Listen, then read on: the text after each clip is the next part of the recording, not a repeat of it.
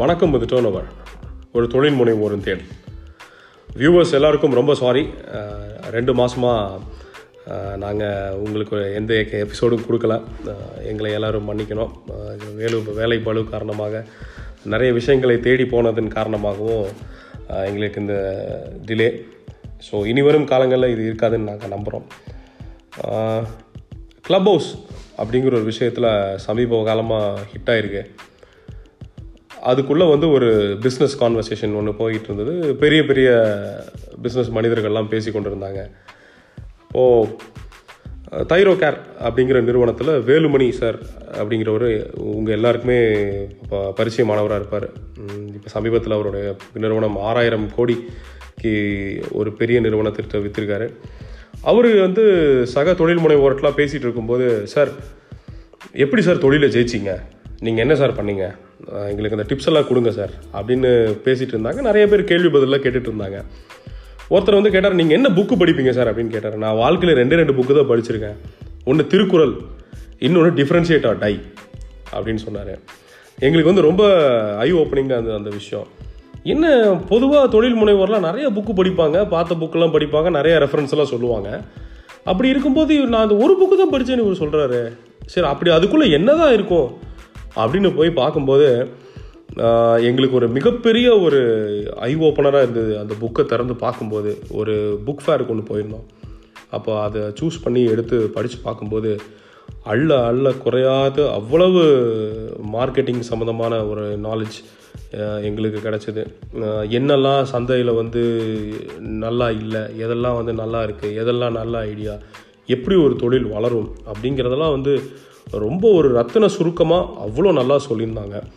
So அது சம்மந்தமான விஷயங்களை தான் வந்து நம்ம பாட்காஸ்ட்டில் நம்மளுடைய டேர்ன் ஓவர் தமிழுடைய சப்ஸ்கிரைபர்ஸ்க்கு தொகுத்து வழங்கலாம் அப்படின்னு ஒரு சின்ன எண்ணம் நானும் என் நண்பர் வினோத் அவர்களுக்கும்.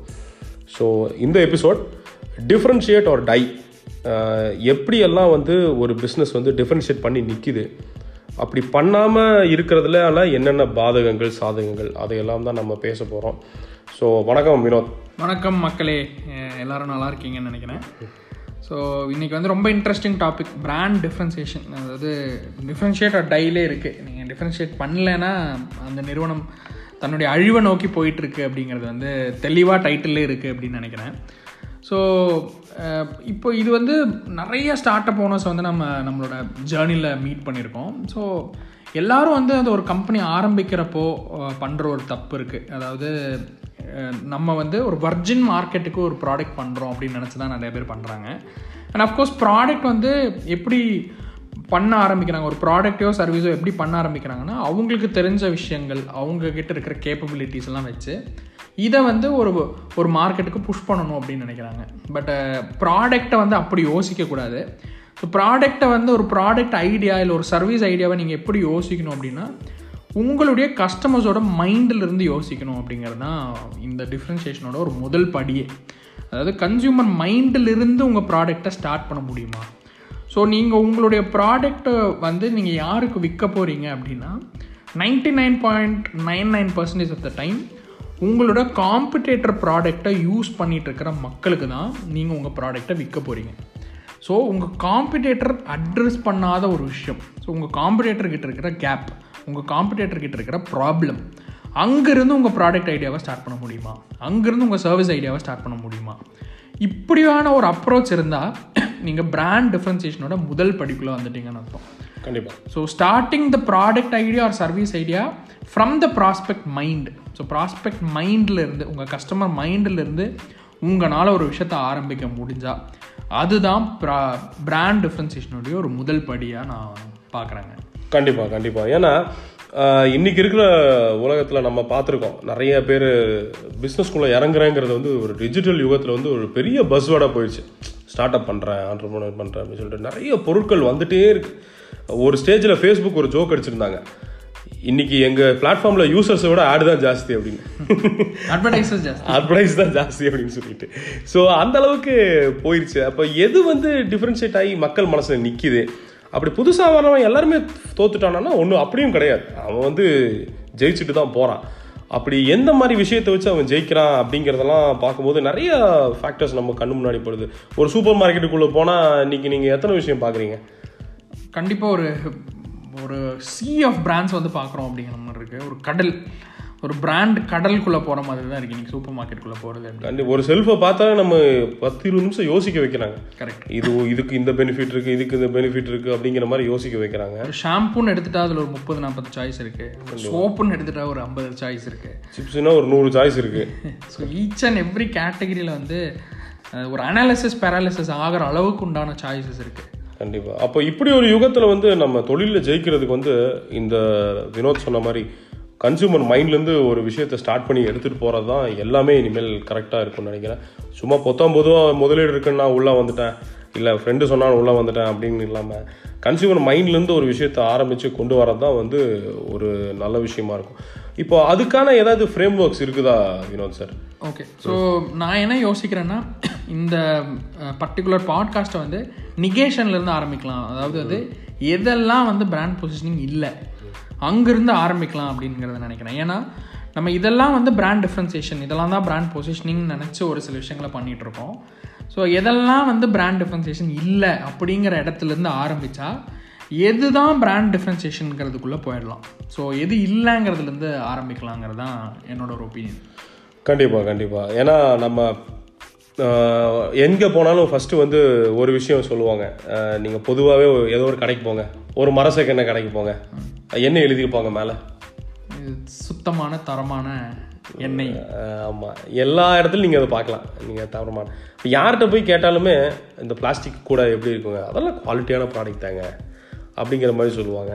இப்போ எங்கள் பிராண்டிங் ஜேர்னியில் நாங்கள் எங்ககிட்ட வர கஸ்டமர்ஸ் கிட்ட நாங்கள் ஃபஸ்ட்டு கேட்குற கேள்வி நீங்கள் எப்படி சார் உங்கள் காம்படிட்டர்ஸ் கிட்ட டிஃப்ரென்ஷியேட் ஆகுறீங்க? அப்படின்னு கேட்டால் நாங்கள் வந்து பெட்டர் குவாலிட்டியில் பண்ணுறோம் குவாலிட்டி தான் சார் பெரிய டிஃப்ரென்சியேஷன் எங்களுக்கும் எங்கள் காம்படிட்டர்ஸ்க்கும் சொல்லுவாங்க.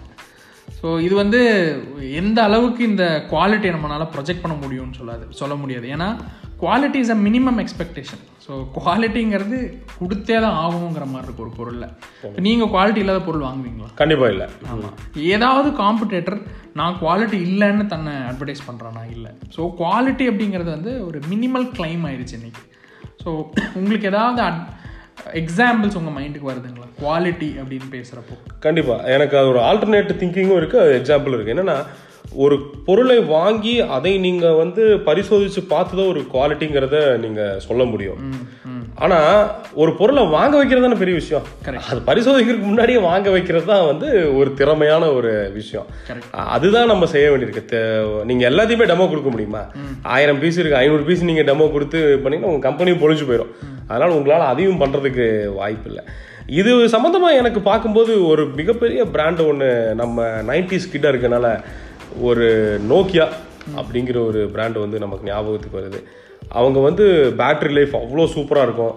குழந்தைங்கள்லாம் செவுத்தில் அடிச்செல்லாம் விளையாடுவாங்க இந்த டபுள் ஒன் டபுள் ஜீரோலாம் அந்தளவுக்கு வந்து ஸ்ட்ரென்த்தாகவும் இதுவாகவும் இருக்கும்.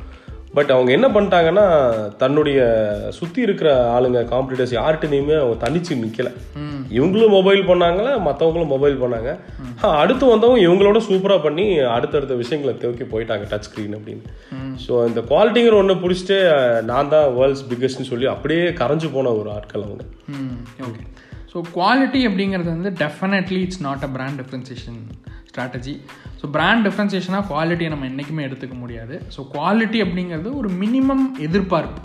ஒரு குறைந்தபட்ச எதிர்பார்ப்பு தான் வந்து குவாலிட்டி ஸோ அதை வந்து நம்ம டிஃப்ரென்சியேஷன் என்றைக்குமே க்ளைம் பண்ண முடியாது அப்படிங்கிறத பார்க்கணும். அதை நம்ம எங்கேயும் சொல்லவும் கூடாது. ஆக்சுவலாக ஒரு பிஸ்னஸாக வந்து நான் தரமாக தான் பண்ணுறேங்க அப்படின்னா அடுத்துக்கு நான் மற்றவங்களாம் தரமில்லாத பண்ணுறேன் அப்படின்னு சில பேர் கேட்பாங்க. கரெக்ட் ஸோ அது மாதிரி ஒரு விஷயம் இருக்கு. ரெண்டாவதாக பார்க்கும்போது கிரியேட்டிவிட்டியை அதிகமாக யூஸ் பண்ணுறாங்க நீங்கள் இந்த ஆட் இண்டஸ்ட்ரியில் நம்ம இருக்கனால அதிகபட்சமாக பார்க்கும்போது ரொம்ப போயட்டிக்காக இருக்கும் சில விஷயம். ரொம்ப வந்து பெட்டர் லோகோ வச்சிருக்கேன். ஆமா. பெட்டர் டேக்லைன் வச்சிருக்கேன். ஸோ இதுதான் என்னோட டிஃப்ரென்சியேஷன் பெட்டர் பேக்கேஜிங் வச்சிருக்கேன். இதுதான் என்னோட டிஃப்ரென்சியேஷன் சொல்றாங்க. ஸோ கிரியேட்டிவிட்டி அப்படிங்கிறது வந்து ஒரு இமோஷன் தான். அதாவது நீங்கள் வந்து ஒரு நல்ல டிசைன் வச்சு ஒருத்தருடைய இமோஷனை வந்து அப்லிஃப்ட் பண்ணலாம். பட் வந்து இமோஷனுக்குள்ளேயுமே ஒரு லாஜிக் இருக்கு.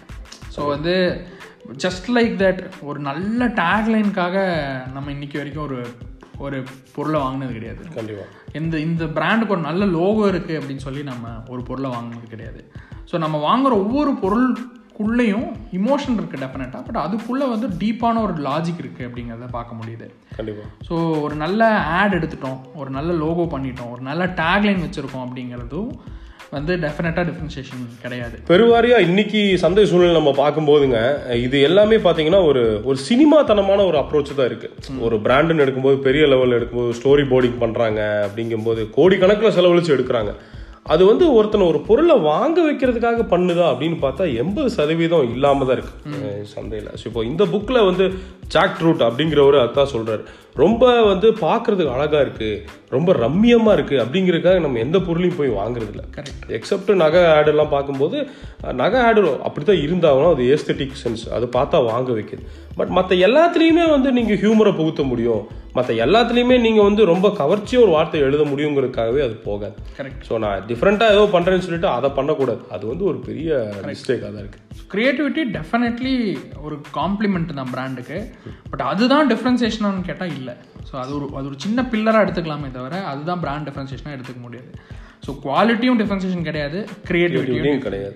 அடுத்து நம்ம இப்போ அதிகமாக பார்க்குற ஒரு விஷயங்க நம்ம இந்தியன் கன்சியூமர் மத்தியில் வந்து நம்ம ஹவுஸ் ஒய்ஃப்ஸ் கம்யூனிட்டிலையும் சரி நம்ம அம்மாக்கள் பாட்டிகள் கம்யூனிட்டிலையும் சரி இந்த விஷயம் வந்து ரொம்ப ரொம்ப ரொம்ப பரிச்சயமான விஷயம். விலை பேரம் பேசி வாங்குறது. ப்ரைஸ் வார் கரெக்ட் இந்த கம்மி விலைங்கிறது ஒரு டிஃப்ரென்சேஷனா இல்லை டெஃபினட்டாக இல்லை. ஸோ இதுவுமே வந்து நான் நிறைய கஸ்டமர்ஸ் என்னோட கஸ்டமர்ஸ் சொல்லி நான் பார்த்துருக்கேன். நாங்கள் வந்து எங்கள் காம்படேட்டரை விட பெட்டர் ப்ரைஸுங்க காம்படேட்டரை விட பாதி ப்ரைஸ் காம்படேட்டரை விட தேர்ட்டி பர்சன்ட் டிஸ்கவுண்டட் ப்ரைஸ் எங்களோடதுன்னு சொல்கிறாங்க ஸோ ப்ரைஸில் வந்து ஒரு ப்ராப்ளம் இருக்குது என்னென்னா எந்த ஒரு விஷயம் உங்கள் காம்படேட்டராலையும் பண்ண முடியுமோ அதை வந்து நீங்கள் வந்து ஒரு டிஃபென்சேஷனாகவே எடுத்துக்க முடியாது. ஃபார் எக்ஸாம்பிள் நீங்கள் வந்து ஒரு இருபது ரூபா குறைச்சி ஒரு பொருளை வைக்கிறீங்க அப்படின்னா அதே இருபது ரூபா உங்கள் காம்படிட்டர் குறைக்கிறதுக்கு எவ்வளோ நாள் ஆகும்? ஒரு நிமிஷம் கூட ஆகாது. ஆமாம் ஸோ அந்த ப்ரைஸ் அப்படிங்கிறது வந்து definitely it's not a differentiating idea in fact அது வந்து அதோடைய சைடு எஃபெக்ட்ஸ் தான் ரொம்ப அதிகம்னு நான் சொல்லுவேன். ஏன்னா நீங்கள் எந்த அளவுக்கு ப்ரைஸ் மேலே ஃபோக்கஸ் போடுறீங்களோ அந்த அளவுக்கு உங்கள் கஸ்டமர் பிராண்ட்லேருந்து டிஸ்ட்ராக்ட் பண்ணுறீங்க கண்டிப்பாக ஸோ ப்ரைஸை வந்து ஒரு ஸ்ட்ராங்கான ஒரு டிஃப்ரென்சியேஷனாக வைக்கிறப்போ பிராண்ட் வந்து அந்த இடத்துல ரொம்ப டைல்யூட் ஆயிருது அப்படிங்கிற மாதிரி இருக்கு. பொருளோட தரமே டைல்யூட் ஆயிடும் நீங்கள் ஓவர் த ஸ்டேஜ் நீங்கள் உள்ளுக்குள்ளே போய் பார்த்தீங்கன்னா கம்பெனி லெவலில் சரி யூசேஜ் லெவலையும் சரி அந்த பொருளோட லெவலே நீங்கள் வந்து ஒரு ஒரு கம்மியான ஒரு ரா மெட்டீரியல் வாங்க வேண்டியதாக இருக்கும். ஒரு தரம் கம்மியான ஒரு அசம்பிளிக்கு நீங்கள் போகிற மாதிரி இருக்கும். நிறைய தியாகங்கள் செய்ய வேண்டியதாக இருக்கும். கடைசியாக அந்த தியாகமெல்லாம் போய் கடலில் போய் கரைஞ்சிரும். கரெக்ட் அதுதான் பிரச்சனை. ப்ரைஸ் தான் டிஃப்ரென்ஷியேட்டிங்னா டாடா நானோ தான் பெஸ்ட் செல்லராக இருந்திருக்கும். கண்டிப்பாக கண்டிப்பாக இதை விட சிறப்பாக யாருமே சொல்லியிருக்க முடியாது. ஸோ ப்ரைஸ் வந்து definitely it's not a differentiating அது அது இப்போ குறித்து ஒரு சுவாரஸ்யமான ஒரு- விஷயம் கூட இருக்குது என்னன்னா ரேஸ் கோர்ஸ் நம்ம கோயம்புத்தூர் ரேஸ் கோர்ஸில் டாடா ஷோரூம் ஒன்று இருக்கு. டாடா நானோ லான்ச்சும் போது ஒன்றரை கிலோமீட்டர் கியூ நின்னாங்க. கோயம்புத்தூர்ல. அந்த காரை புக் பண்றதுக்காக. போலீஸ் வந்து அந்த கியூவை இது பண்ணாங்க. ஓகே அன்னைக்கு எல்லாருமே சொன்னாங்க அப்பா பயங்கரமா விற்க போகுது அந்த கார் அப்படின்னு சொல்லிட்டு. அது இழுத்து மூடினது தான் மிச்சம் பாவம். ஸோ ப்ரைஸ் வாரில் வந்து ஜெயிக்கிறது கஷ்டம் தான் இல்லைங்களா? ஆமாம் டெஃபினட்டாக ஸோ இது வந்து நீங்கள் பிராண்டை டைல்யூட் பண்ணுறீங்க கஸ்டமர் வந்து பிராண்ட்லேருந்து டிஸ்ட்ராக்ட் பண்ணுறீங்க எண்ட் ஆஃப் தி டே வந்து உங்களுக்கு மார்ஜின்ஸும் வர்றதில்ல. அண்ட் இது மட்டும் இல்லை நீங்கள் உங்கள் எல்லா காம்படேட்டரையும் ப்ரைஸ் வாருக்கு கூப்பிடுறீங்க. ஸோ நீங்கள் எல்லாருமே ஒரு கேட்டகரிக்குள்ளே ஒரு ப்ரைஸ் வார எழுதி எல்லாருமே அழிஞ்சு போகிறதுக்கு கூட அது ஒரு பெரிய ஏன்னா வல்லவனுக்கு வல்லவன் வயகத்தில் இருந்துட்டே இருப்பான் நிச்சயமா. நாளைக்கே வால்மார்ட் உள்ள வந்துட்டான் ரிலையன்ஸ் வந்துட்டாங்க அப்படின்னா அவங்களுக்கு போட்டியா உங்களால கம்மி பண்ணி கொடுக்க முடியுமா? கண்டிப்பா முடியாது. அவங்க அவங்க பாக்கெட்ல இருந்து பணத்தை போட்டு இழக்கிறதுக்கு ரெடியா இருப்பாங்க. நம்மளால முடியாது. கரெக்ட் அதனால பிரைஸ் வார்ல ஜெயிச்சவங்க ரொம்ப கம்மி தான் கரெக்ட் ஸோ இதில் வந்து எங்களுக்கு சொல்ல வேண்டிய ஒரு விஷயம் இருக்குது இந்த பர்டிகுலர் எபிசோடில் இதில் வந்து என்னென்னா ஒரு மூணு நிலை எடுத்துக்கலாம். நம்ம வந்து பிராண்ட்ஸை வந்து வரிசைப்படுத்துகிறப்போ அதோடைய கடைநிலை வந்து என்னன்னு பார்த்தீங்கன்னா கமோடிட்டி அப்படின்னு சொல்லுவாங்க. ஸோ அந்த கமோடிட்டி அப்படிங்கிறது வந்து உங்களுக்கு தெரியும். அது வந்து பிராண்ட் பார்த்து வாங்காத பொருட்கள். ப்ரைஸுக்காகவே வாங்குற ஒரு சில பொருட்கள். அது வந்து பெருசாக மைண்ட் பண்ணாமல் வாங்கக்கூடிய பொருட்கள் எல்லாமே கமோடிட்டி அப்படின்னு சொல்லுவோம். ஸோ கமோடிட்டி அப்படிங்கிறது தான் வந்து ஒரு பிராண்டுடைய கடைநிலை. ஸோ அது வந்து எந்த பிராண்டும் எடுக்கக்கூடாத ஒரு நிலை. ஏன்னா கமோடிட்டியில் வந்து உங்களுக்கு வந்து ப்ரைஸும் நீங்கள் கவர்ன் பண்ண முடியாது. எதுவுமே உங்கள் கண்ட்ரோலில் இருக்காது அப்படின்னு அங்கே பார்க்க முடியும். சுருக்கமாக சொல்லணும்னா பத்தோட ஒன்று பதினொன்றா இருக்கிறது. ஆமாம் பத்தோடு ஒரு பதினொன்றா இருக்கிறது. ஸோ அதுக்கு கொஞ்சம் மேலே இருக்கிற நிலை வந்து கேட்டகிரி பிளேஸ் ஹோல்டர் அப்படின்னு சொல்லுவோம்.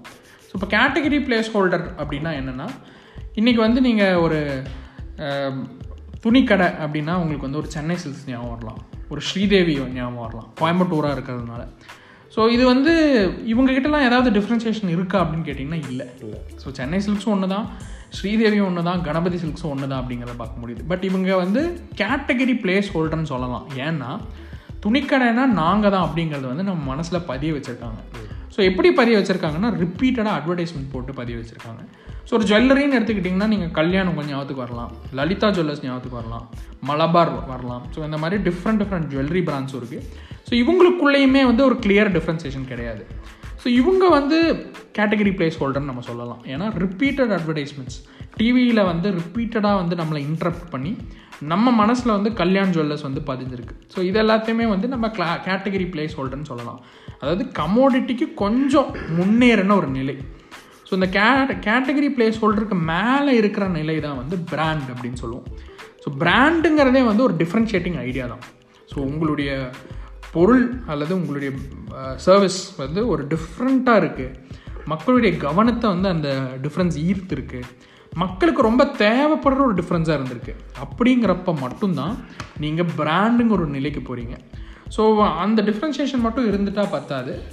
அதை வந்து வைடாக பப்ளிசைஸ் பண்ணணும். ஸோ இதுதான் என்னோட டிஃப்ரென்ஸ் அப்படிங்கிறத வைடாக பப்ளிசைஸ் பண்ணுறப்போ நீங்கள் பிராண்டுங்கிற ஒரு நிலைக்குள்ளே போகிறீங்க so brand is nothing but differentiating idea அது வந்து மக்களுக்கு ரொம்ப தேவைப்படுற ஒரு டிஃப்ரென்ஷியேட்டிங் ஐடியாவாக இருக்கணும். டிஃப்ரென்ஷியேட்டிங் பொருளாக இருக்கணும். அது வந்து வைட்லி பப்ளிசைஸ்டாக இருக்கும் ஸோ அப்போ வந்து நீங்கள் பிராண்ட் அப்படிங்கிற ஒரு நிலைக்குள்ளே போகிறீங்க ஸோ இதுதான் வந்து நீங்கள் வந்து பிராண்ட்ஸை வந்து இல்லைன்னா பிஸ்னஸஸை வந்து வரிசைப்படுத்த வேண்டிய ஒரு நிலைகள். ஸோ இதில் வந்து நம்ம எந்த நிலையில் இருக்கோம் அப்படிங்கிறத வந்து நீங்கள் எந்த பிராண்டாக பார்த்தாலும் எந்த கம்பெனியை பார்த்தாலும் இதில் ஏதோ ஒரு நிலையில் வந்து ஃபிட்டின் பண்ணிக்கலாம். ஸோ இதில் வந்து எந்த இடத்துல இருக்கும் அப்படிங்கிறத வந்து எல்லாருமே கூர்ந்து கவனிக்கணும். அண்ட் அஃப்கோர்ஸ் எல்லாருமே இந்த பிராண்ட் அப்படிங்கிற ஒரு நிலைக்கு போகிறதுக்கு டெஃபினட்டாக டிஃப்ரென்ஷியேஷனுங்கிற ஒரு ஐடியாவை வச்சு தான் போக முடியும்.